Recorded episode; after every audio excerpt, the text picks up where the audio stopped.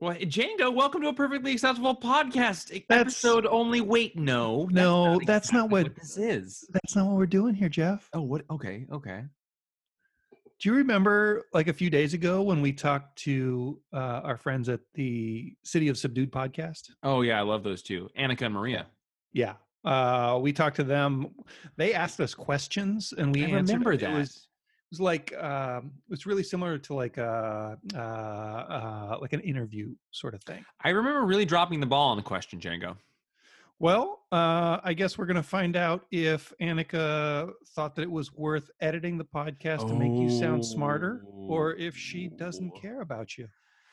Well, listen, I wouldn't assume that she cares about me. I wouldn't assume anybody does, Django. That's the difference between you and I. Is I don't assume anyone gives a shit about me. Um, but I did have a fantastic time talking to them, and. I am very excited for everyone to get to listen to this. And I'm also very excited to have those two on our own show at some point, which is not what this is.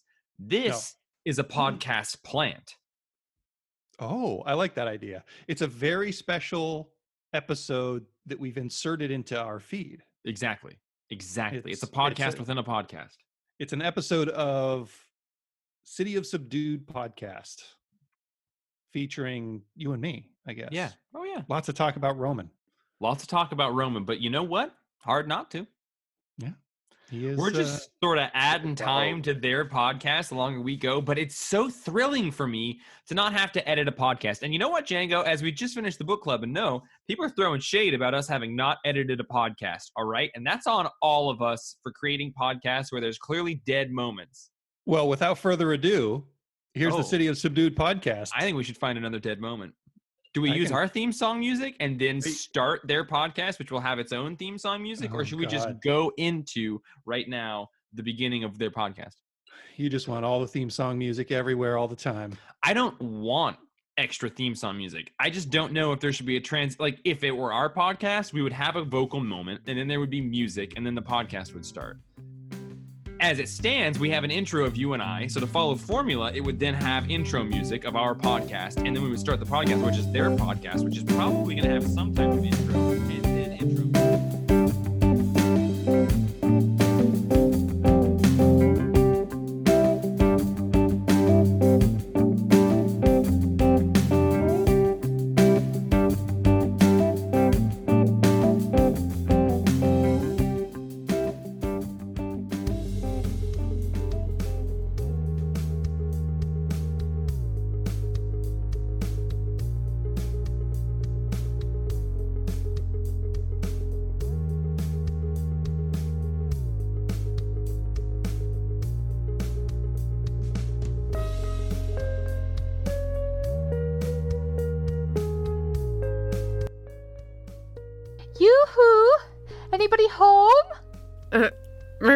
A little more subdued. Knock knock. Who's there? It's me and Annika, and we're here to do the podcast. Oh, perfect. Okay. Very good, Maria. This is Annika in Columbia, And Maria in Happy Valley. and we're here to talk about Bellingham, the city of subdued whatever we decide to talk about. We want to get to know you, Bellingham, Both the well known. and not so well known. Um, oh, we have our quarantine co-hosts here today. I have a very fun story about Burrito, who has made a new friend. Okay. So, Annika, you you've heard stories about Burrito and his good friend Floof before. Yes. I Yes. probably mentioned that. So um, it's pretty unusual for for male cats to have BFFs, but Burrito did. He had a, a, a best friend called Floof, who is also a male cat, and they uh, just hang out together all the time outside, sit on the porch together, go on adventures together. Burrito's a pretty sensitive guy, I feel yeah, like. he's just you know he just know? wants to love and be loved. He doesn't let that toxic cat male Yeah. masculinity Get in the way of him having positive relationships and fulfilling meaningful interactions with other with males. us. And just all living beings. Um, a lot of the time, what's positive for him is like killing them and chasing them around. But Oh, like with other cats, what's fulfilling is to hang out. Um, and Burrito has recently made a new friend, and I, I met the owner uh, just a couple days ago, whose name is Confetti. Confetti is super cute. It's got he's got this tail. It's like on the bottom it's skinny, and then it like floofs out like a Q-tip on the top, which may Oh. be like why Burrito is so interested in confetti because he's got a Q-tip fetish. That's amazing. Oh, yes. I forgot about that. And um, so Confetti has recently figured out where we live, and so sometimes we'll peek out the office window and see him. And uh, today he came and visited our our our back porch, and I didn't even know um, Burrito was inside of the couch. So uh, my couches are really gross, and at some point we cut holes in them with the katana because we were like trying to find a wallet or something. So there's a bunch of holes in the back. I'm I'm going to burn them in a a sacrifice a sacrificial ceremony at some point or something. Like I really have to get rid of them. They're horrible to sit on. But I digress. the cat was inside the couch, so he had like crawled into the holes and he was like stabbing me. And I see I see confetti and I just say, "Oh, it's confetti!" And all of a sudden, cat is outside of the couch, right there. so he was very excited to hear his friend's name, and um, they're still getting to know each other. They're not really at BFF status yet, but they're definitely at like, "I'm interested in you. I want to know more about you. Maybe we can go on a second friend date." Sort of situation. I love that? that I point in a friendship. it's blossoming. Yeah. Hopefully, you know, we can keep the hissing and cat fighting to a zero. I'm gonna I'm gonna keep my mom eyes on it just to make sure that confetti isn't a bad influence. But Yeah, you would hate for Burrito to be hanging out with a bad influence.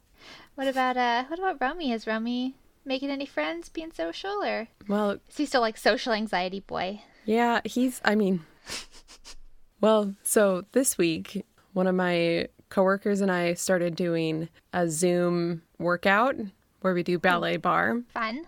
Ballet bar like you drink or ballet bar like you're pointing it's like your a feet. yeah, pointing your feet. It's a it's a workout thing. Yeah, bar B A R R E. But um, so I started to do that, and there's a point where I have to like lunge, and when I lunged, Romy popped out of his bed and came over to me and was like looking at me and wagging his tail, and then he started to try and hump my leg, which Oh. he has not done in a long time.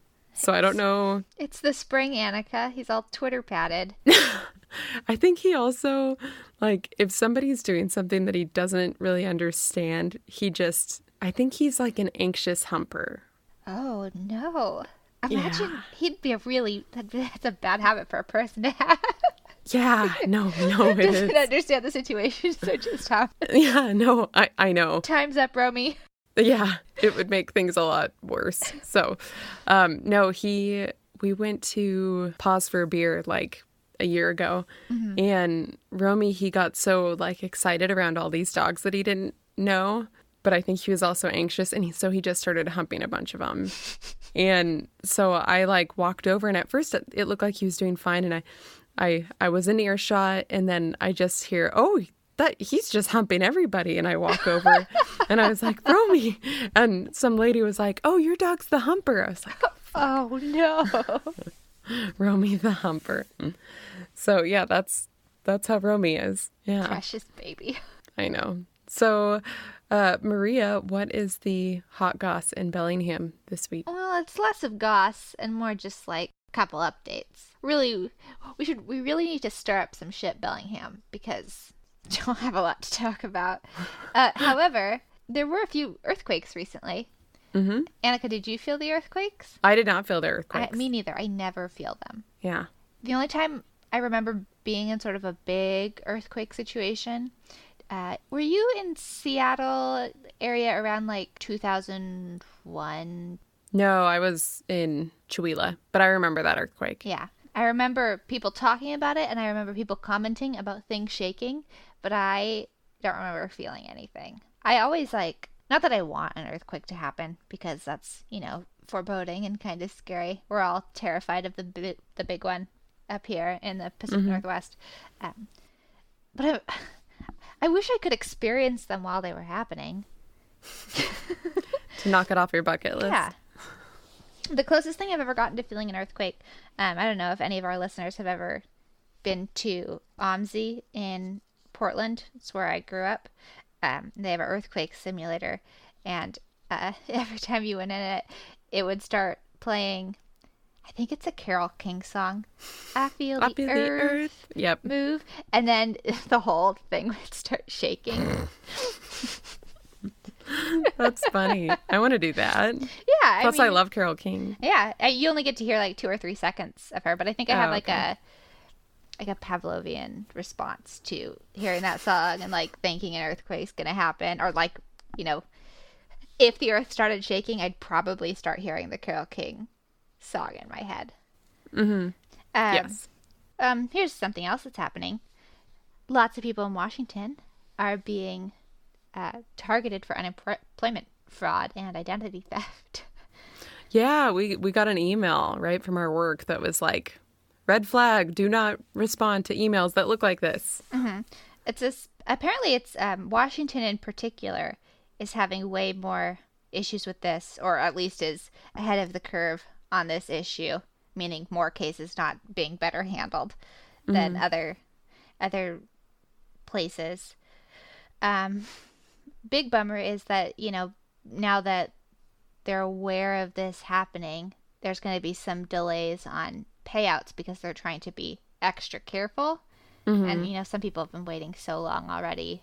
I'm that's Yeah. so frustrating. Like we're lucky. My boyfriend lost some hours and so he's getting some unemployment benefits for the hours that he lost and that mm-hmm. came in really quickly. And i just it's so frustrating. Um it, it must be so frustrating like why why is it so easy for some people and some people mm-hmm. like haven't gotten any help at all? Yeah, I I know I've been seeing a few people on just on my personal Facebook page that live in the area that are like, "Hey, I'm trying to figure this out, but it's saying it's being processed, but my claim has been pr- being processed for weeks now. I'm confused. What am I doing wrong?" yeah it's so complicated and stupid Yeah. um and i mean it's still not like keeping people safe from uh, identity theft and like all No. the stuff that they're trying to stop uh, presumably with all of the requirements and everything we need a streamlined better system I, I I have this like feeling of paranoia though because it feels like something that would totally happen to me and I wouldn't notice that it did because I'm like really bad about checking my mail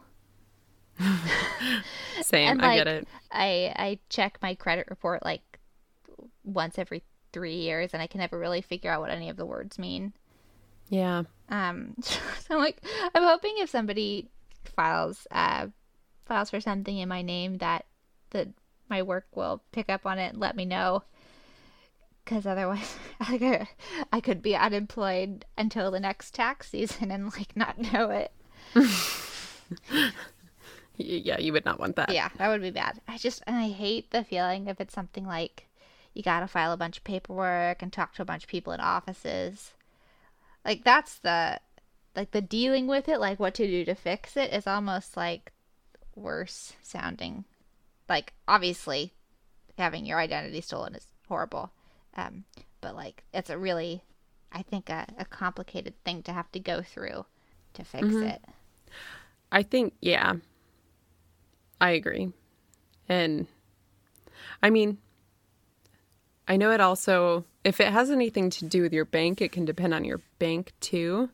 But um, of course, there's lots of parts of getting your identity stolen that has nothing to do with your bank. But my my bank has been pretty good about that. Like my family, we all use the same one, and my I think my aunt. I'd have to double check, but I think my aunt might have gotten her identity stolen. But she's somebody who would like respond to the the like Nigerian prince email, Yeah. and yeah. So I know uh, one person personally that's already gotten their name filed for. Like, ooh, so it's like real. Pay Yeah, attention. that's scary. Ch- check your mail. Like, I'm gonna be try to be like way more diligent about checking, like mail, because I think like sometimes you get letters from people about that stuff. And should you also get a phone call? Like maybe I'll actually answer my phone if I don't recognize the number. Yeah, I don't. I think they usually say like, "We won't call you. We won't send you emails. Like, it'll be a letter." Mm. Um, I know that's like the the IRS is kind of like that, but um, I don't know about the employment security department, the ESD, which I've been trying to learn about recently as I've been feeling a little bit nervous about possibly having my identity taken. Yeah. Um, so yeah, but just pay attention to all that stuff that you normally like don't think about, um, because yeah, it's possible. It's possible that somebody could scoop up all your info, and I don't know. It got me kind of thinking about other ways that we might be a little bit less secure. There's a lot of um, like as as we're trying to support restaurants and do like a bunch of stuff online. I'm wondering how how secure a lot of these like brand new online portals are for payments and stuff. Mm, So I've been trying to use my PayPal account more. Which, that's smart. yeah, which because I think that's supposed to be a little bit safer. So I don't Yeah. know if you've got a PayPal, maybe use that. Although I haven't, I haven't heard anything about people having credit card information stolen from restaurant portals. So that's not what I'm saying. I'm just saying, oh, we have all this new stuff that's just being put together. Trying to be a little bit extra careful just in case, as news about this sort of thing is coming out. Um, which it's kind of similar to the last thing I want to talk about, which is contact tracing. Annika, what do you know about contact tracing? Do you mean like the like if you go to a restaurant and you have to put your name on the list Yes. or whatever? And my I mean, I've been seeing most of the posts I've been seeing are from people from back home. Mhm. And so a lot of them are talking about um, martial law and the police state and Comrade Jay Inslee. Mm-hmm. No, no, Chairman, Chairman Jay Inslee. Um, which so i'm just that's most of what i'm seeing about it but i know that you know it's there's probably a lot of things to unpack with it Yeah, I mean, um, if if the route we want to go on is if when you go someplace you have to put your phone number on a list, I will totally do it. I understand why people don't want to do it, and not just in like a um, like a paranoid way. I think that you know people do have some valid concerns about giving away too much information, having people with your phone number, putting a lot of information out into the world. Um, I think that's totally fair. I think my uh, my major kind of if with it is if like if it would even be effective. Like um, it just seems like a way to have a lot of disorganized information. Like I know uh, I've worked at restaurants, and if we had to like take down the phone number of everybody that came in, like there would be numbers that were wrong. there would be numbers that were too hard to read. Like calling all those numbers, people would like put down fake numbers. Um, and I mean, like it's supposed to be voluntary, so like if only half the people or 75% of the people are participating, then that's still a hard way to try to contain the virus. And so, I, I don't think it's probably the best way to do contact tracing, is, is what I'm thinking. My dad actually sent me this really cool video, um, and maybe we can post the link to it about a solution where you would have an app on your phone, and the app would send a like a code to all of the other apps, all of the other phones that have a, an app like that in like a Bluetooth radius. And so it mm-hmm. wouldn't be checking your GPS, it wouldn't be sending out personal information. It would just be tracking phones that came into close contact with each other by like basically like seven digit like codes and that would be, mm-hmm. all be kept in a database. And then if one code like got flagged for coronavirus, it could go back through the history and find all the matches and alert them. Which just hmm. seems like way more efficient and safe.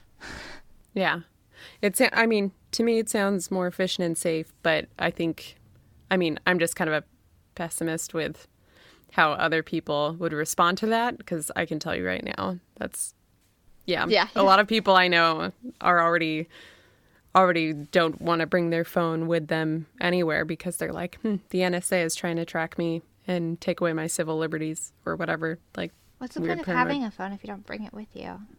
I know.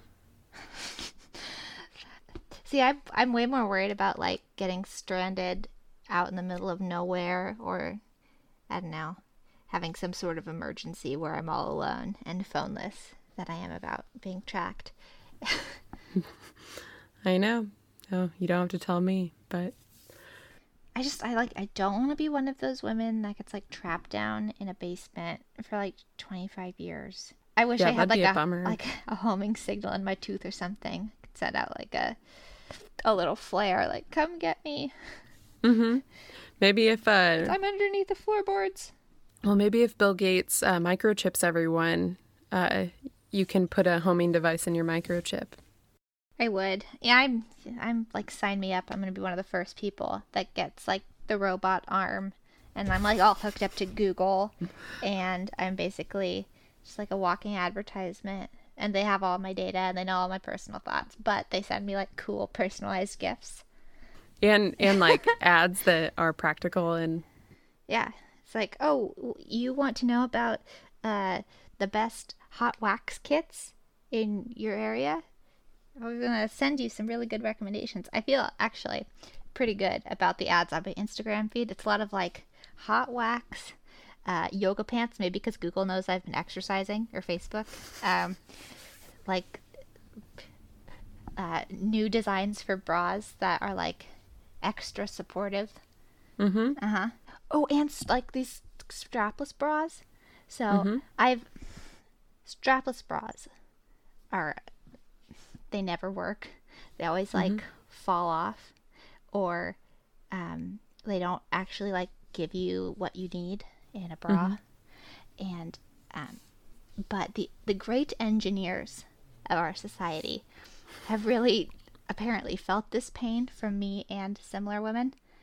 And so there's some pretty, pretty rad engineering going on in the strapless bra world. You know, just so everybody can keep their eye on it. It's going to be big.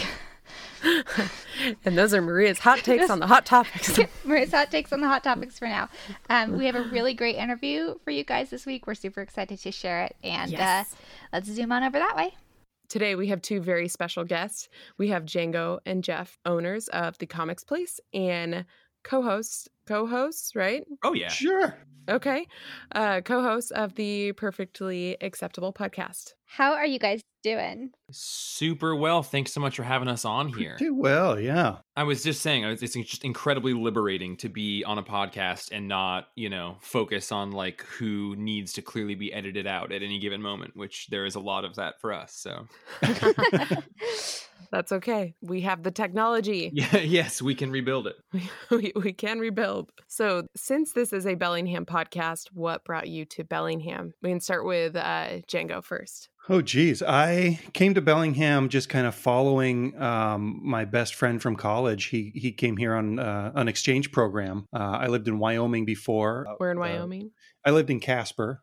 Okay. And uh, he and I went to school in Laramie, and Laramie had an exchange program with Western. So Andy came out here, and I just kind of, you know, sat in the passenger seat and kept him awake on the way out here, and uh, left after about four months, and then ended up back here because I like it so much. And that was like a hundred years ago. um gosh like my, my conscious self thinks that i came here for school after graduating high school but you know the longer i've been here the more i feel like i was probably just spiritually drawn to the magnetic pole of django boren um, because, uh, try as i might i can't escape him so you know chicken or the egg really but uh, yeah school i think but really divine divine intervention to to put me in in line with django boren we orbit each other. Ex- Yeah, we do. the spiritual draw. I like that. Yeah. Should we have a moment of silence? Just to honor the magnetic pull that all, you know brings all of us together here through Zencastr. I'm about to cry. So, uh, something we like to ask our guests is if they have a, a Bellingham story, something that contains a person, place, or thing that other locals would recognize. Um, and that's, you know, amusing. That's great. Um Do the police listen to this? I have a couple that I am not comfortable sharing. Well, J- Django, you're a Bellingham staple. Like you're a thing that everyone recognizes. You probably have more stories than I do. Yeah, about me. Yeah.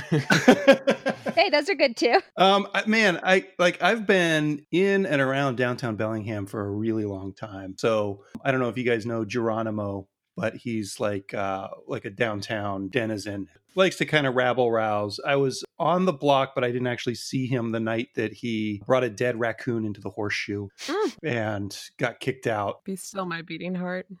yeah. that was around the same time that he would bench press a BMX bike for a buck and uh, would light a dumpster on fire for five bucks. So I, I've I've had a lot of interactions with that guy. He used to come into uh, an old store that I had called Merchbot and buy makeup so that he could put makeup on to look like King Diamond, and then he would walk around downtown screaming King Diamond songs at the top of his lungs. Majestic. And uh, one day he came in and asked us to hold on to this knife that he had. Okay. And my employee was like, I don't think we're going to hold on to this. And he's like, but but my buddy just got arrested and he asked me to take care of it. And she said, Geronimo, I think you should go find the police and give it to him handle first. And he thought about it for a minute. And he said, okay, I'll do that. hey, Django, do you know any of my stories? Because I'm generally a pretty timid indoor person. I don't really. Uh, I, I have interactions with nine different people. and all of them work at the comic store. Yeah, yeah. Gosh, I don't know, buddy. I mean, you've you've had some pretty good downtown adventures. You've I know. I know. think about every time you've called the police in the store. That's probably a um, I mean, what I would say is at this point, like I'm on a pretty friendly uh, relationship with uh, the police dispatch. Not not not for any like horrible domestic reasons, but just like since moving the store, um, I went from being like a like a scared 18 year old who was always trying to like not be around police officers to being somebody who is like so nonchalant about calling 911 that they're like, "Oh, Jeff from the comics place, right? I don't even need your last name anymore." But that's that's a dour note, you know. Let's not talk about the decline of the state of downtown Bellingham. Things are on the up. We're shooting towards the stars now. Things are absolutely getting better. Renewed excitement. They can Yeah. both happen at the same time. Mm-hmm. The Mhm. city, the downtown can get way better, and you can continue to have to call 911. They're not mutually exclusive. I used to work at um, Maria. When was it? The JJ's like three years ago. No, it was even longer than that. Probably like five years ago. Which pretty- JJ's? The downtown JJ's. Oh, really? And so we we had many a times where we had to call the police. I'm so glad you stopped working the night shift there.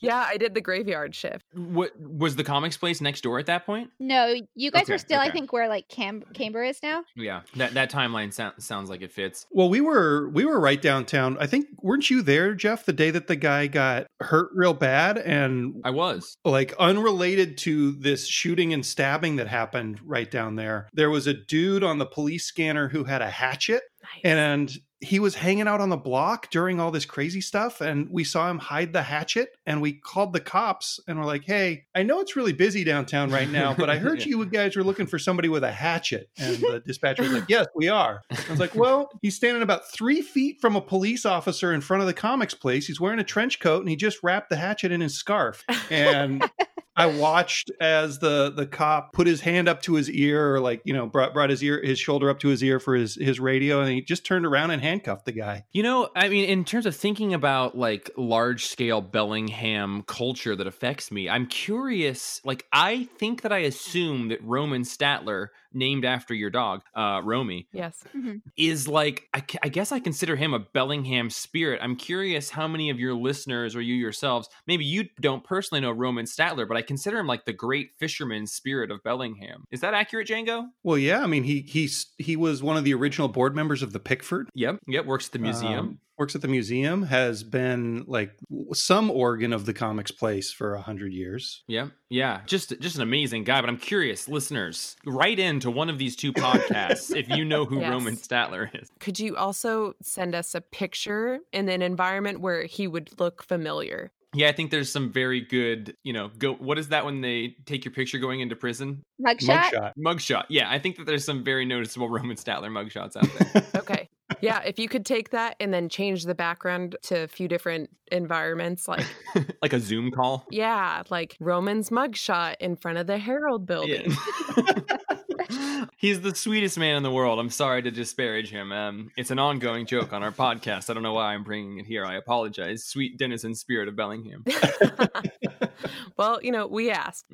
Man, Bellingham landmark Roman. yeah, yeah. all those things I just talked about sound like I have a pretty low opinion of of downtown Bellingham, but I actually really like it. Just the most exciting stories usually involve either Geronimo or the police or both. Yeah. Yeah, well, it's kind of like how the uh, we had an interview with the Good Time Girls, and I can't remember if it was Ren or Colby, but they they s- gave their Bellingham story, and it was it was in Maritime Heritage Park, Mhm. and one of them was leading a middle school field trip, and somebody had set up a stripper pole Oh. Maritime Heritage Park.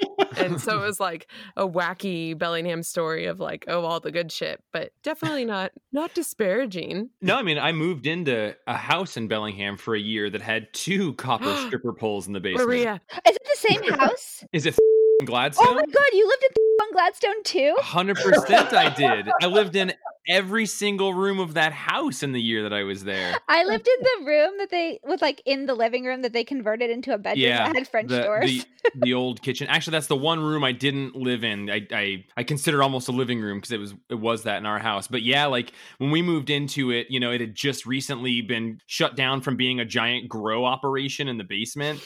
Oh, Um, like that explains hid- so much.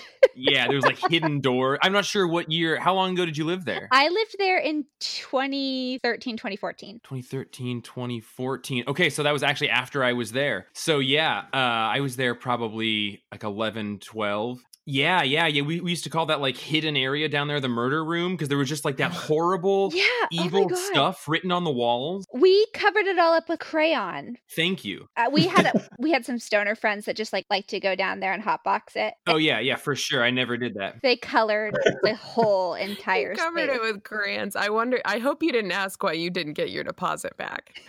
that place was so fucking gross. did it still have the stage Oh And yeah. did it still have the bar Still had the bar. Oh, we got Okay. A lot of use out of the bar. Yeah, my friends and I did some of the art that was on like behind the stage there. Anyway, yeah, that's a great place. Okay, cool. I'm glad that we found some common ground in Gladstone. we still meet strangers that like sometimes our house parties will come up and they were like, I was at that house party. Yeah, yeah, we had Fucking two and oh god. Anyway, Bellingham. Yeah, Bellingham.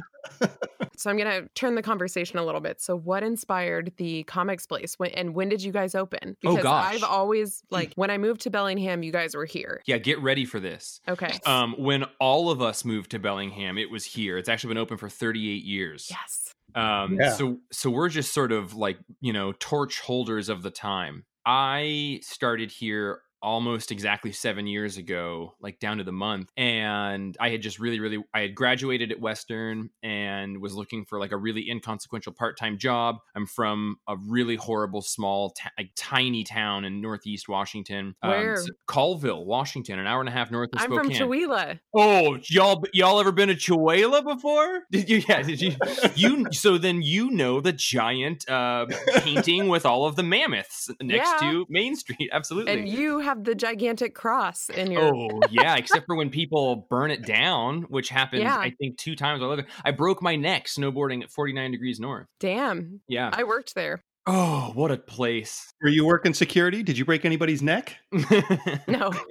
but yeah, so I started working there, and then Django started working there probably like a year and a half after I was hired, two years ish after I was hired. Something like that, yeah. Not not super super long afterwards, and then Art Delgadillo, who was the man in charge when I was hired, just an incredible, incredible, warm-hearted bull of a man, um, passed away and ultimately left the store to Django, and I was like kind of one foot in, one foot out because again, this job was just supposed to be a pretty temporary thing while I waited to go to grad school, and um, here I am seven years later with my hetero life mate Django Boren. Oh. A gravity surrounds us.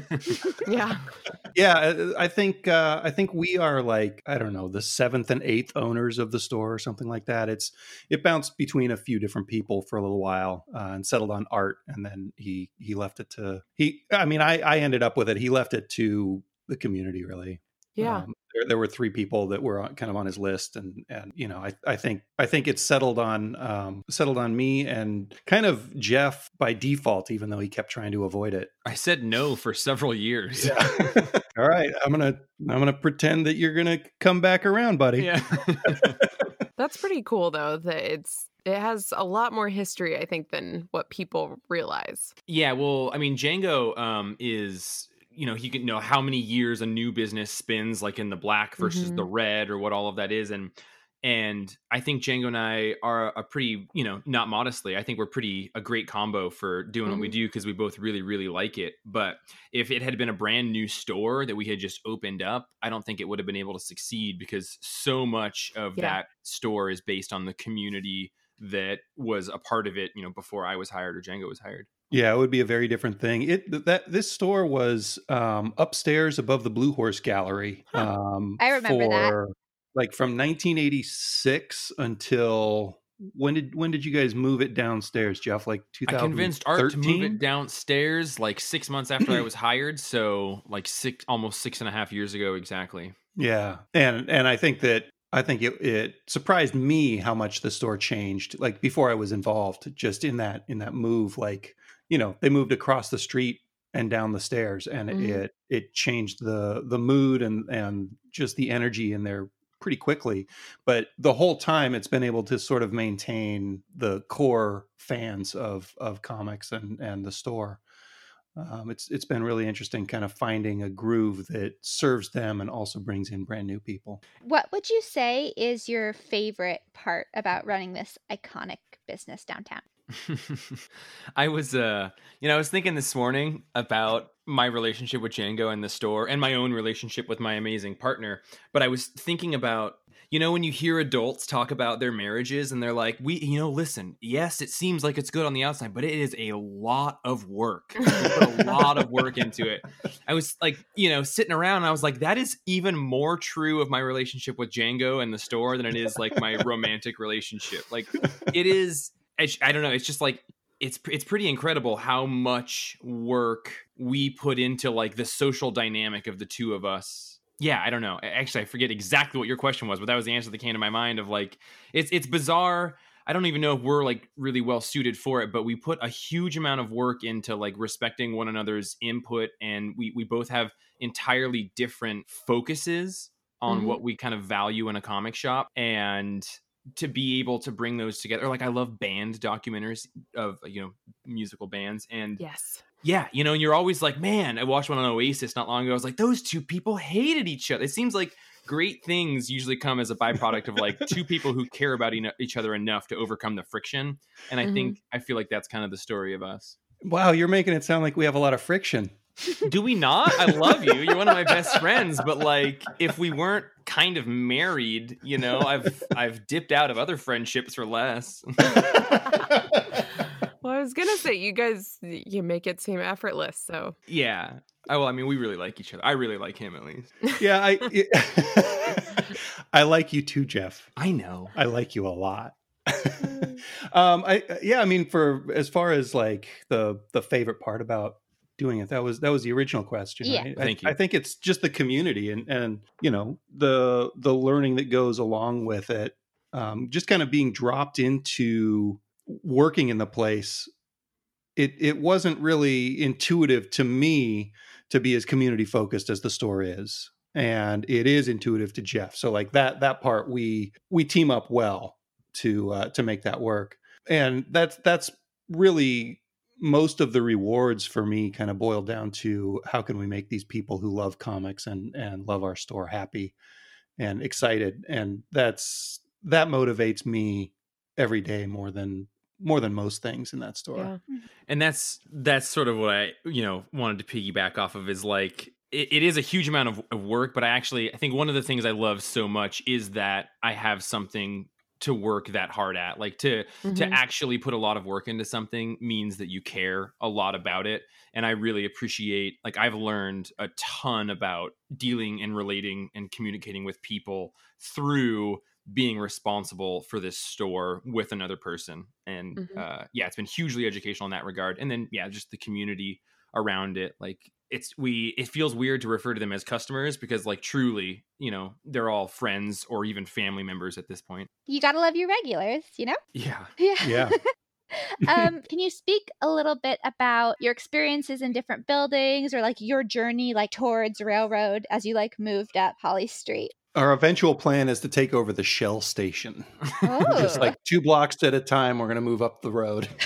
so i i started at the comic shop when we were up at the blue horse cafe or, or above the blue horse cafe and i was joking about roman statler earlier but he has worked at the store in various capacities for i, I have no idea but 27 or 28 yeah, years. for for as long as I've been there, and he's always been this constant, you know, very steady leveling force there. And then when. I started, I just had this like incredible appetite to like do more, and the industry was in a little bit of a a state of change. Um, instead of focusing quite as much on like single issue comics like the 399 ones that you Yeah. buy. Mhm. um, the the industry transitioned to being a little bit more focused towards the paperbacks that collect several of those at a time. Hmm um so i was like very into like we should be you know servicing that industry a lot as well. So yeah like we pretty quickly outgrew that very small area.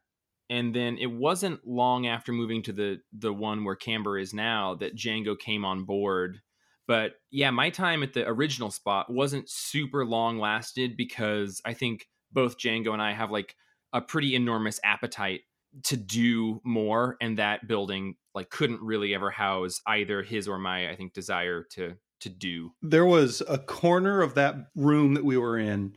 When you walked by a shelf of comics, the shelf would kind of lean out and try to touch you. hmm um, and like when when that happened a couple weeks later we had free comic book day and just a million Hmm. people in the store. I was i was thinking like we should probably either talk to the landlord about fixing this floor or look into look into a new spot because yeah. paper is heavy and we sell paper. Hmm and it's susceptible to water and we were getting a lot of external water. We had we had every kind of water you could have in there. We had uh like rainwater we had gutter water we had shit water we had bath water came in from upstairs one day we had gray water from somebody's sink trap Whoa. one night i was working alone by the computer and i heard a weird sound and i looked to my right to see the light switch above the power outlet and there was brown water coming out of the light switch Oh no, that's not good. No, it's super, super not good, especially if you're just like a really ignorant 20 something who, you know, doesn't know about calling the police yet um, or landlords. And I, it wasn't super long after that that Django just had a sort of ferocious, like, uh, I think we need to move. Like, we just need to be in a different, different place. Um, and, and in reality, like the place where Camber is now, like that was just the most fun, like wild, wild west time of, of the comics place. Cause like Django and I were both kind of coming on board in larger capacities and trying to figure out how to fill this space at the same time as getting a lot of new customers in because it was on the road. Mhm. Um, yeah. And yeah, I appreciate that Django had the the insight to earlier than me be like, we need to move higher up the street in a place that doesn't lose lots of product to water. I mean, it's a, it's a good point.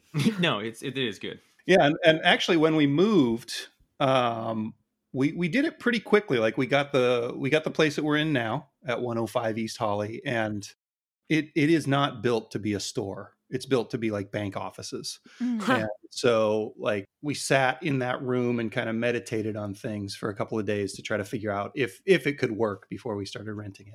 Yeah. came up with a plan and did the build out in about a month, I think, three weeks or a month hmm and then we managed to move the from the old location to the new location after close and open up the next day in the new spot Damn. um, And how did we do that, Django? A million people helping A million amazing customer, friend, family people so just sh- showing up, asking absolutely nothing except for how can I help you move this stuff. And like one day we had, you know, 15 people all carrying one $200 statue three blocks up the road. Like everyone just like single trip. It was just like the, the kind of thing that you know you remember when you're a nine year old at a church potluck or whatever. It was just like a bizarre type of community. It's like a Norman Rockwell painting. Exactly. Yeah. Yeah. the whole community came together and some of us were there a lot of people worked with us until like three or four or five in the morning Damn. and then we opened the next day it was i don't really remember the next day Well, No. Yeah, the problematic imagine. part was that we were moving and also that NFL documentary about OJ Simpson had just come out. So oh yeah uh, made in America. So I was moving all day and then I couldn't sleep because I had to find out what was going on with this documentary. Yeah, I get it. Uh, that's a great story, though. I, I like that. Just hearing about all the community coming together. So I was going to ask, what inspired the podcast? So you have the perfectly acceptable podcast, and I also saw an in, the Infinity Content podcast. yep Yep. and a secret podcast that i'm apparently not podcast. allowed to tell anybody about yet Oh no, sorry. I was just joking about why I hadn't talked about it. I have a tendency to like if I'm gestating an idea I'm excited about, if I talk about it, then you get some sort of like completionary skill, like feeling of satisfaction, even though you haven't done it yet. So I, I try to not talk about stuff beforehand, lest I avoid ever doing it. But the Infinity Content Podcast is a sort of sister podcast that is actually hosted by one of our previous employees who had worked at the store for quite a while. Um, Mhm. we had been doing the Perfectly Acceptable podcast for a while, but after he had came on, he wanted to do one. And Roman, who I had mentioned previously, co-hosts that. And then that uh, employee The went on to yeah, the Rome Dog Millionaire. Um, that other employee went on to you know do do a more adult job. I, I don't know, quote unquote, but um, Quote, yeah. yeah, he still he still does that with Roman occasionally. Once every couple of months, they do one. The main podcast that we put out weekly was an instance of Django pushing Jeff to do a thing that Jeff talked about wanting to do, but wouldn't ever actually do it unless a big old grown up put him in a corner and made him do it. Oh, so Django is your Annika. I understand. Nice. Okay. Okay. Maria, excellent. We need we need these amazing people in our lives to make us, you know, walk the walk of the Yeah. talk that we're talking. and we need you to to keep saying things like this so that we don't just feel like bullies all the Yeah. time yeah, I thank you, Django. I'm sorry, Maria. No, I love it. shut up we're doing this um, but I mean, I think that I had just talked about like I I've been a just a huge voracious um consumer of podcasts for as long as I can remember. And I've always thought it'd be fun to do a comic book one. And I had talked about that pretty much the entire time I've known Django, uh, which isn't incredibly long. That um, after he took over and made me an owner, he was like, "We should we should do this. You've been talking about it. Let's do it." And uh, he put a date on a calendar and said, "All right, you'll be there at this point." And I said, "Okay." And it's been a variation on that theme ever since. For like how long? Two Over years? Over three. It's a Three. hundred Okay. 178 episodes as of Yeah. yesterday. That's Um, amazing. Oh, drink. Drink. Oh, yeah, that's one of our words that Is we're working on. Is it episodes? You have to take a drink when you say episodes? No, it's We- amazing. Oh, okay. Well, I'm going to toss it out there. Amazing, and, and take two myself. we're one of those Bottoms people. up. We're like, ah, that's amazing. No, I, uh, you know, we mean well by saying big words, but sometimes we get hung up on those like Mhm. wonderful, wonderful, it's wonderful. It's routine. We're human. So what what do you cover on perfectly acceptable podcasts? And I know for people that are are listening to this in your feed, they know, but maybe in our feed they don't. So what what would be the elevator pitch for perfectly acceptable uh, podcast? we used to do a comedy podcast couched in conversations about the weekly releases of new comic books that came out that week. However, since the quarantine has happened and the pandemic, um, there have not been any new comics for the first time in 80 years. So Damn. the last two months of the Perfectly Acceptable podcast have been the various co-hosts and employees of the store um, talking about the media and entertainment that's getting us through this. and whatever comics we've run into old comics Yeah, Mm. exactly. um, but fortunately, new comics come out on the twentieth of this month. Well, the the island of of time will be over, and we'll, we'll get them back. So it, it's generally uh, conversations about new comics, but really an excuse to um, hang out. I, I think that we're really lucky working at the store. Like our social lives and professional lives have totally blended together, and uh, we just sort of create this pocket of time in which we hang out and use work as an excuse to do it.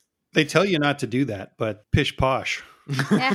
Teachers do it too. We we call it PLC time. Ugh, What's PLC stand for? Professional leisure. I think it's No. like almost. learning collaboration or something. No, like it's that. it's worse. It's professional learning community. Oh, hmm. Okay. And- Oh. I mean, it depends on for me, Maria. I don't know if it's different with you.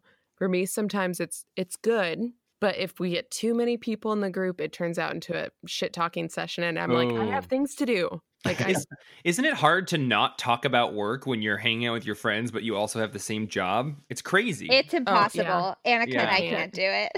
Do you yeah. both work at the same school? We work in the same district, and we Okay. have kind of similar jobs, kind of. But at least you're not in you're not like the same school. So you're like, can you believe what Tim did at lunch today? Like no one was watching, but he definitely, you know, like it- it's if there's a separation of. Did you see what Roman was wearing oh today? Yeah, oh my Yeah. God, Roman is such a schlub. He is a schlub, but he's the spirit of Bellingham, so it's it's deserved. so this I'm going to change it up again. So I wanted to ask. Speed round, I love it. we don't we don't have those segments here. Yet. yet. Growth mindset, Maria. That's Woo! nice. So, COVID 19, like you said, that's impacting your podcast. But how is that impacting your work? What are what are some of the changes you've had to make to accommodate? I guess if you just take our entire business model and throw it out the window Yes. and start from scratch, um, that's that's kind of the the thing we had to do Mm-hmm. at some point. It was uh, it was interesting to to realize that we were going to close the doors and not let people in anymore. And Yeah. uh, we went to all online and delivery and shipping. Um, we don't we're, we're not even doing uh, curbside pickup at this point. We probably will down the road at some point. But yeah, it's it's been wild turning our kind of finely tuned retail experience into a warehouse almost overnight. Mm-hmm. Yeah, do you rely on like a weekly business based on subscribers coming into your store? Well, what if we cut off all of those subscriptions and say that those people can't come in your store? What do you do then? Mm-hmm. Yeah. So it's just been a uh, it's just like a, a variety of moments where either I or Django will be melting down and the other person needs to like put their like, you know, their mud treading boots on and pat the other on the back and be like, "All right, we got this." So, It's important to divvy up the freak out time. I get Oh, that. yeah. the, the first day that we didn't let people in the door, Jeff and I just, I think we each had a meltdown, maybe even two, like where the other one was keeping the other one going. And I mean, it, it it's our, our cycle of, oh shit, what now what had Yeah. kind of slowed down a little bit. And, you know, really, I think, I think that Jeff and I work really well in problem solving mode um, individually, but even better as a duo because we both see things uh, like we both have the same mm, end point in mind, but we approach problems a little bit differently and, and with different paradigms and are able to listen to each other and make things happen and work. So I, I think that, you know, everything from art getting sick and and dying and, and leaving the store to you know somebody who wasn't him who hadn't been around for a long time to moving the store to opening a second store and closing that to dealing with this coronavirus situation has been like I don't know about you Jeff but for me it's been th- those those points have been the most exciting points Mhm. of the store where we're like oh what do we do? This is a disaster. Let's just knuckle down and make it work I would say they've been very exciting. I also do uh, love and value and cultivate meaning from periods of routine. And um, those have been very few and far between for the last like four years. So, you guys, uh, you recently moved to like a delivery model. Is that correct? yeah How's uh, how's that working out? well, listen, I put about a year into Domino's pizza delivery before working at the store. Oh, I see. So I'm cracking the knuckles right now and trying to physically express that I'm kind of old hat when it comes to delivery. But that's no, that's not that's not real. It, it I did deliver pizzas, but yeah, um, uh, yeah, it's it is bizarre. It's the absolute like antithesis to working in the store, which is incredibly positive but sort of never ending social barrage in a very Mhm. positive way. Delivery is like, I'm going to spend 20 minutes driving out to a house where I don't talk to anybody the whole time going out there, and I don't talk to them when I'm there.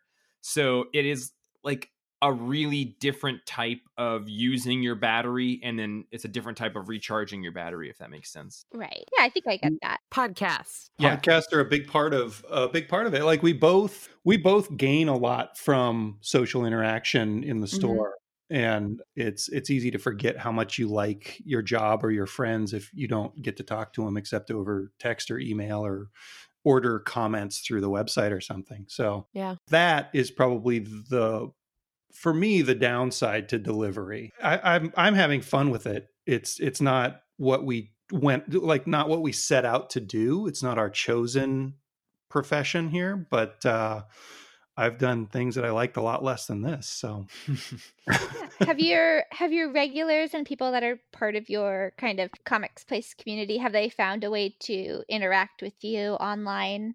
Are you like hearing from them? Oh my gosh we're so so blessed like once Mhm. again the like the community that exists around our store is, is just these amazing individuals who also have a voracious sort of appetite to consume media but then also like share their emotions and feelings and consumption with other people so uh, we've been we've been doing the podcast in extended formats and people have been really been like digging that we have been doing a weekly online zoom video book club so usually about 10 folks show up and we we have one long running series that we've been talking about one volume at a time but then alternating weeks with other volume ones of different series so we can get other people in.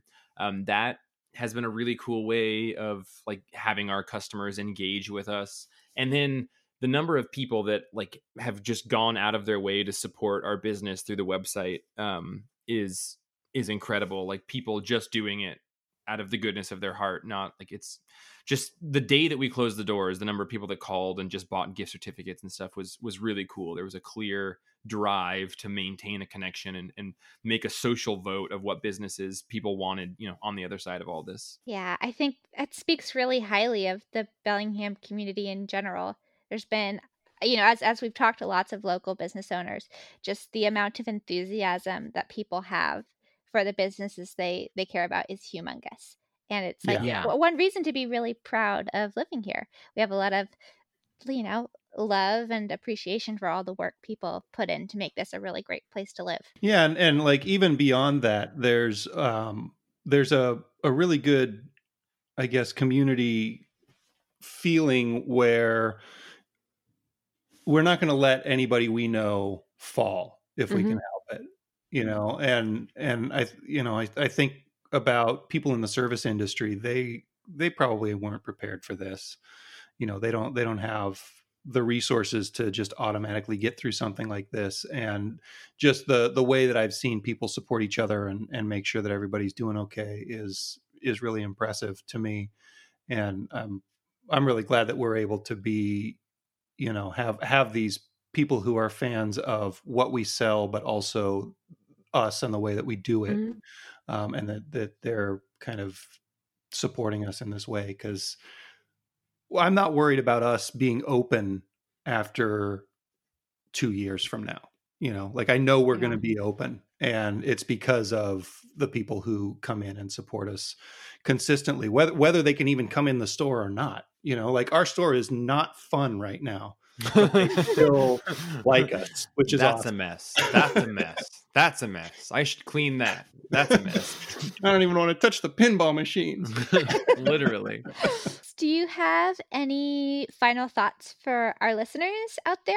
Uh, just like something that you want to say, an emotion that you want to put through to all those folks listening at home.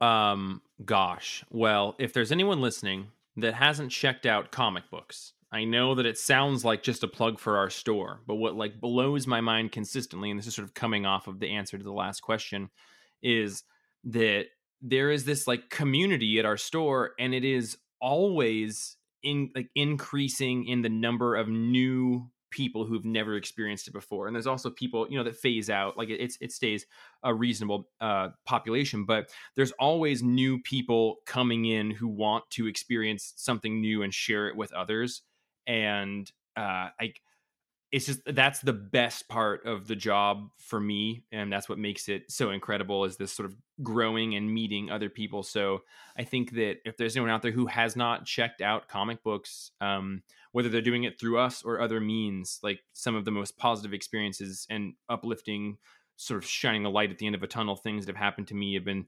through illustrated fiction and finding a community around it. So you know i I love meeting new people. And I think that there's a weird stigma about going into a comic shop if you've never if you don't know anything about comics or don't know eh, you know where what batman's first story was or whatever and my favorite favorite interactions are when somebody comes in and says like I, have never read comics what what should i do um so yeah like i i just i cannot stop espousing the benefits of uh, what comics have done for me and what i think they can do for everybody what is your recommendation if they if somebody's never read a comic before?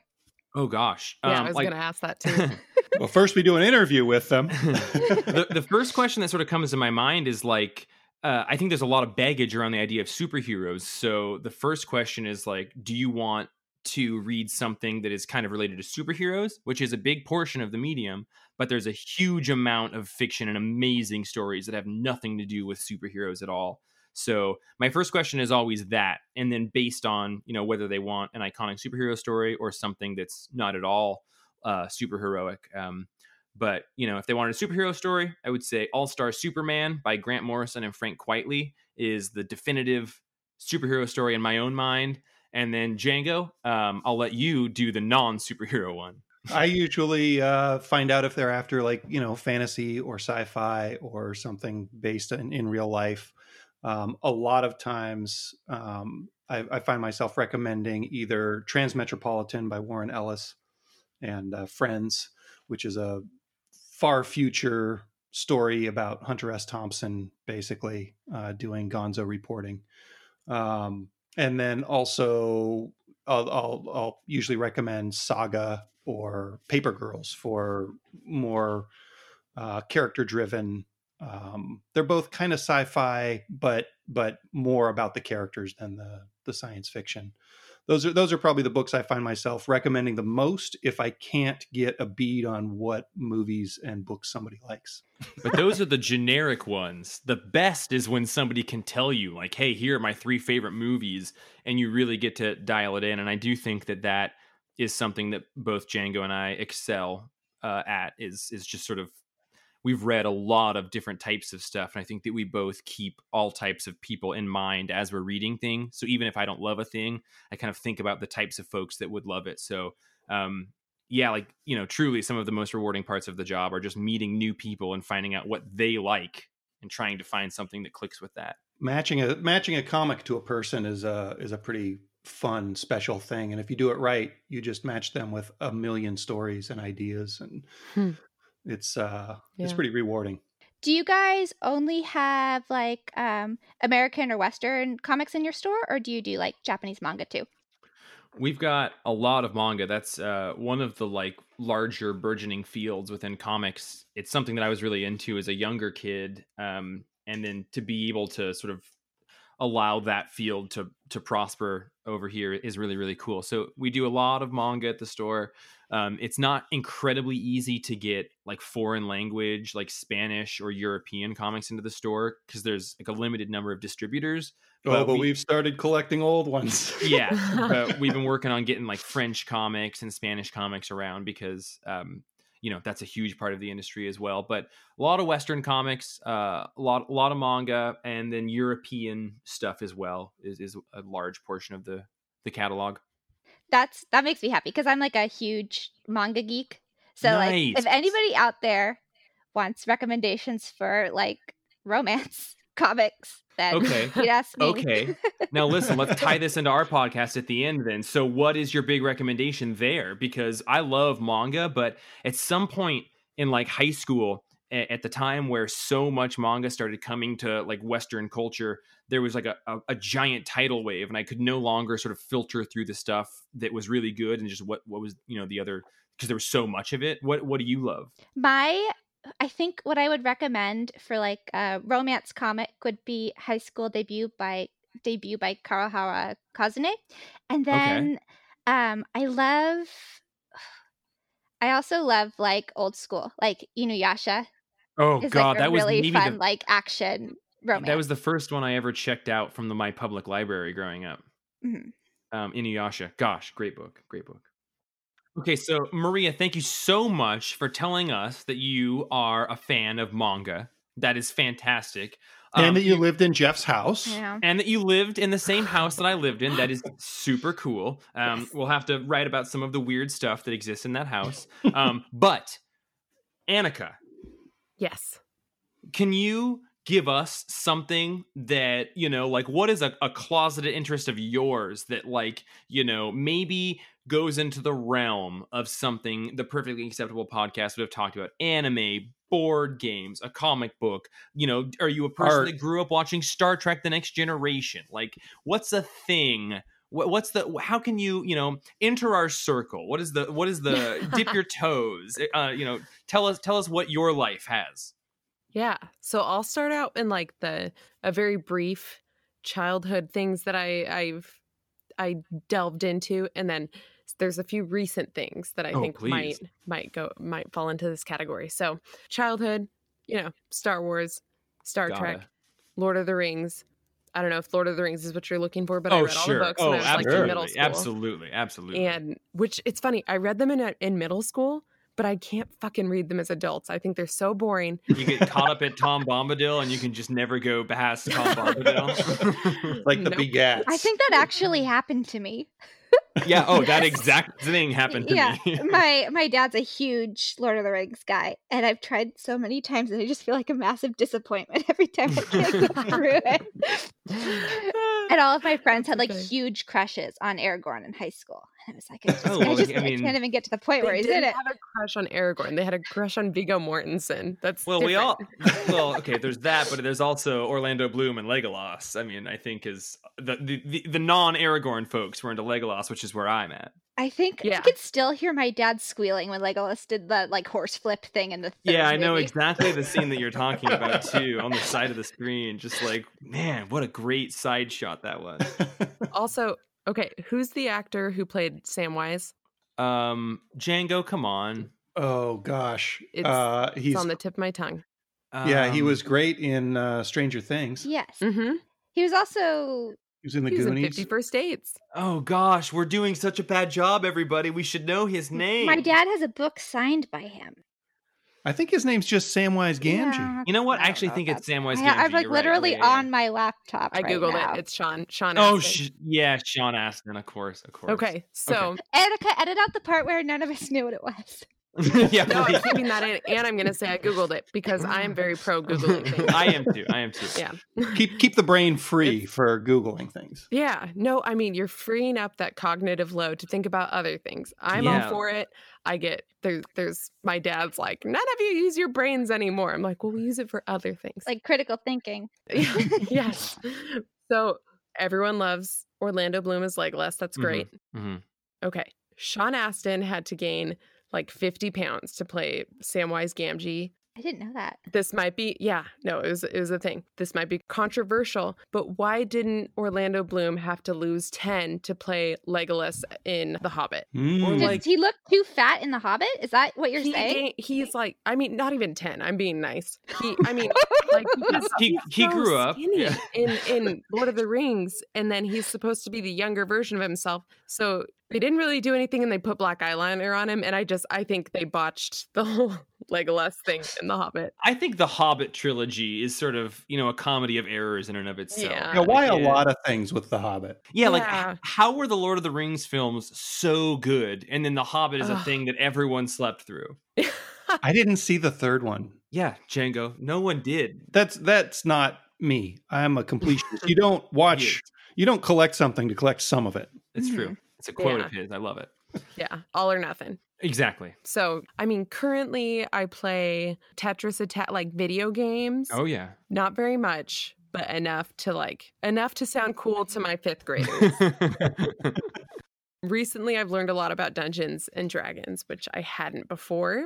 That's I haven't I've never played Dungeons and Dragons. Not that I wouldn't. I just I haven't. But um yeah, now There's that a- I've delved into it, I kind of want to. There's a scary barrier to entry for it and you know it, it doesn't exist but we all kind of create it in our mind about like oh i don't know how to do it and we need to find someone who does to teach us and everything but once you can get over that sort of scary barrier to entry it is a lot of fun. Yeah. One of uh, one of the roommates that I had in college was like big into D and D, so I've witnessed a lot of it. One of my least favorite things about school shutting down for COVID was I was supposed to be the elementary school D and D club faculty oh advisor, and it just awesome. started. And then, oh. poof! I was going to teach them social emotional skills through D and D. Oh, that's such a good idea. it just like though. hurts my heart that I didn't get to do it. It's such a great mechanism for learning about yourself dealing with individuals. Yes, and how to have a conversation and be collaborative. Yeah. yeah. It's like such a great tool for teaching social skills and problem solving and building confidence and there's been a bunch of psychological research about D&D and really there's there's a lot of positives. Mm-hmm. So oh, it's yeah. a, it's a good thing. Also the D&D episodes of Community are the funniest. Oh, okay. God, community. Oh, there we could have done a whole episode about I that. Just rewatched it. oh, good for you. Well, I am super, super grateful, Maria and Annika, that you both shared things from your life that you love that sort of go into our realm of things. Like I, I think that that is one of the best ways to get to know somebody is just to find out like what their what types of things they were passionate about when they were young. Because I think we all you know can hide that to some regard but it's like the best example like what captivates your heart like what do you love? And uh, it's just such a wonderful way to get to know people and we're so blessed to get to deal with that all the time. Yeah. Absolutely. Um oh so i don't want to wrap this up quite yet because we have like one more very important question yeah is it a speed round? is django put be. the speed round to bed. We're not in a hurry. Django and i aren't in a hurry. Like again these are usually five hour affairs for us um, that's our local treasure segment. So it's Annika and my favorite segment, and basically it's a roundtable of something you ate, drank, or otherwise consumed that was made by a local person or business that fills you with a sense of local pride. So I'm gonna. Oh, I love that. I was. If anybody wants to go first, Jeff or Django, if you have something in mind, something you ordered that you want to recommend to our listeners, uh, go ahead. Well, well, oh, go go ahead. I have an exciting one. I was just telling Django about it yesterday, but last Thursday I did the pre-order for the Boundary Bay fish fry. They're doing a Friday fish fry, and they're convert converting the alley behind Boundary Bay into a two-lane drive-up. And huh. you can prepay and order your like really nice fried fish that is amazing. Um, and there's a line for prepay, or you can order it out at the time there they do a limited number like it was like 200 that day um, but it worked super seamlessly. You get to arrange a 15 minute window for where you go by and pick up your fish and then west coast popsicles was out giving out free popsicles as we drove through. So that was just i was so pumped that boundary bay was doing that advertising it well they like the system was great and then there was other local support behind it. I uh i also work at the fiammas and I've found that I eat uh, La Fiamma chopped salad about twice a week. um, and uh, this week, I would uh, I, I, would say that I've been washing it down with the Baby Yoda from Kulshan. Nice. I have a really good idea that I bought a couple days ago, and uh, afterwards, I wash my hands with um, Sea Witch Botanical Soap. So we just got a call, shout out for Sea Witch Botanicals. They awesome. are awesome. Yeah. Huge fan. Huge fan. Uh, what about you, Annika? What's your local treasure this week? Um, I'm gonna have to say it is the cocktail kit I just drank. Well, oh. I drank oh. most of it. I didn't drink all of it. From Red Light, I got a blonde redhead, mm. and that's that's always been one of my faves at Red Light, and it's just fun to get something that you got to enjoy uh, before all of this to enjoy it at your home. I know. Does it come with uh, a playlist by Dan V that you play just a little bit too loud and crank it up way too loud at 1:55 a.m.? It no, it does oh, not. Bummer. I'll talk to them. Maybe someday. They just have it recommended, and so I've just you know, been playing that at my house. awesome. All right, I'm gonna um, finish this up then. My local treasure this week, it's um, the filling station we got takeout from them a couple days ago and it just really hit the spot uh, they're not I think the most special thing, well, not the most special thing, but one of my favorite things about the filling station is all of their wonderful sauces and like aiolis that you can dip the french fries in. Mhm. And whenever we whenever we go in, we always get like every single one. And we like it's like price be damned. Yes, eight, add eight dollars to our bill. We will have every single sauce. um, but we only got like a couple this time, and it was just really refreshing. I got a salad, and my boyfriend got a burger, and we were super pleased with our order. So, feeling good about the fill-in station this week. And thank you guys so much for being on. We had so much fun uh, chatting with you, and I think this is going to be a really great episode. So, Oh, super I hope- excited. I hope so. It's our pleasure. Um, well, you both are wonderful. And now listen, um, we did mostly fit into your guys' frame on this one. So next time we're going to get you both on on a perfectly acceptable podcast, and we're going to make you both read a comic or something. And, yeah, uh, absolutely. and and then just get your like unbridled feedback about it. So, uh because yeah, you're both you're both wonderful, and and and yeah, I really like where you're coming from with this stuff. what do you think about stories about witches? Django.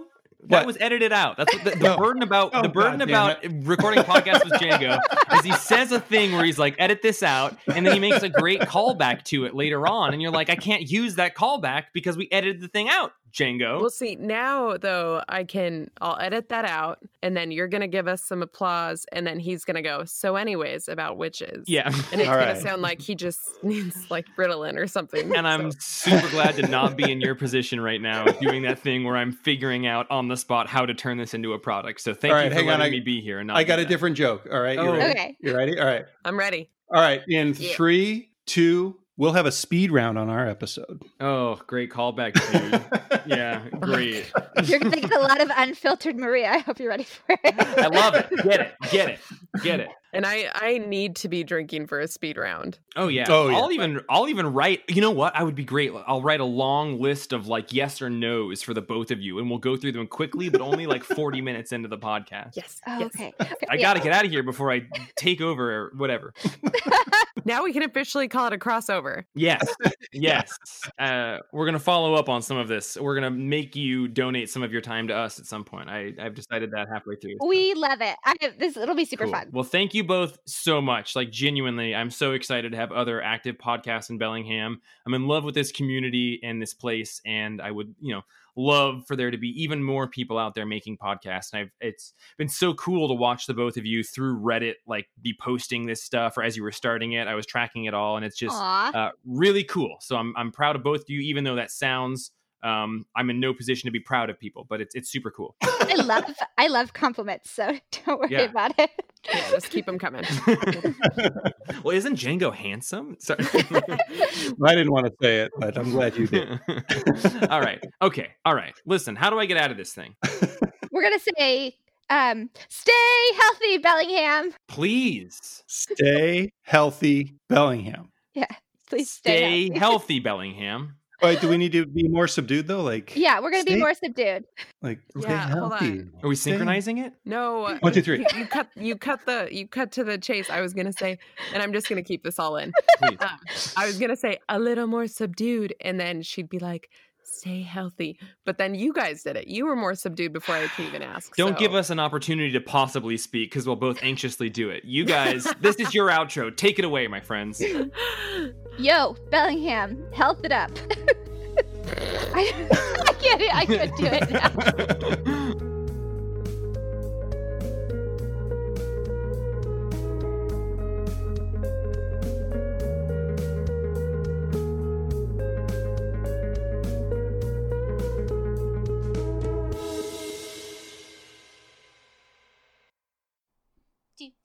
Uh, we want to give a thanks to Jeff Figley for letting us use his music. A big thank you to Annika for doing the editing for this episode. Special thanks to our special guest. And thank you to all of our listeners. We love you so much. Spread the word. That's amazing. See ya. Well, listen, you're the expert. You're going to edit this together however you want. Mm. Now, let's give it a couple seconds of silence and pretend that we just listened to ourselves get interviewed. Okay. That was fun. Gosh, we are entertaining. They are entertaining. They're in, more entertaining than us, to be frank. that was a blast. That I was a would do it again.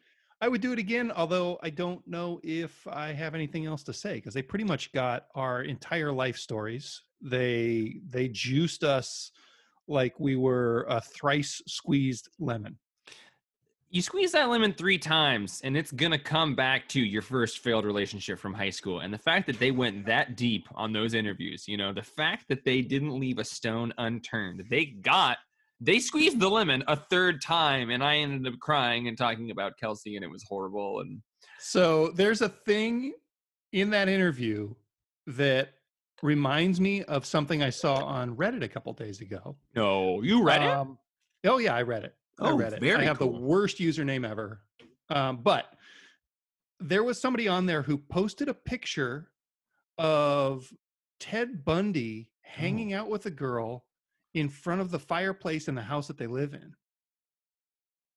And so they live in a house that Ted Bundy lived in, just like you and Maria lived in a house.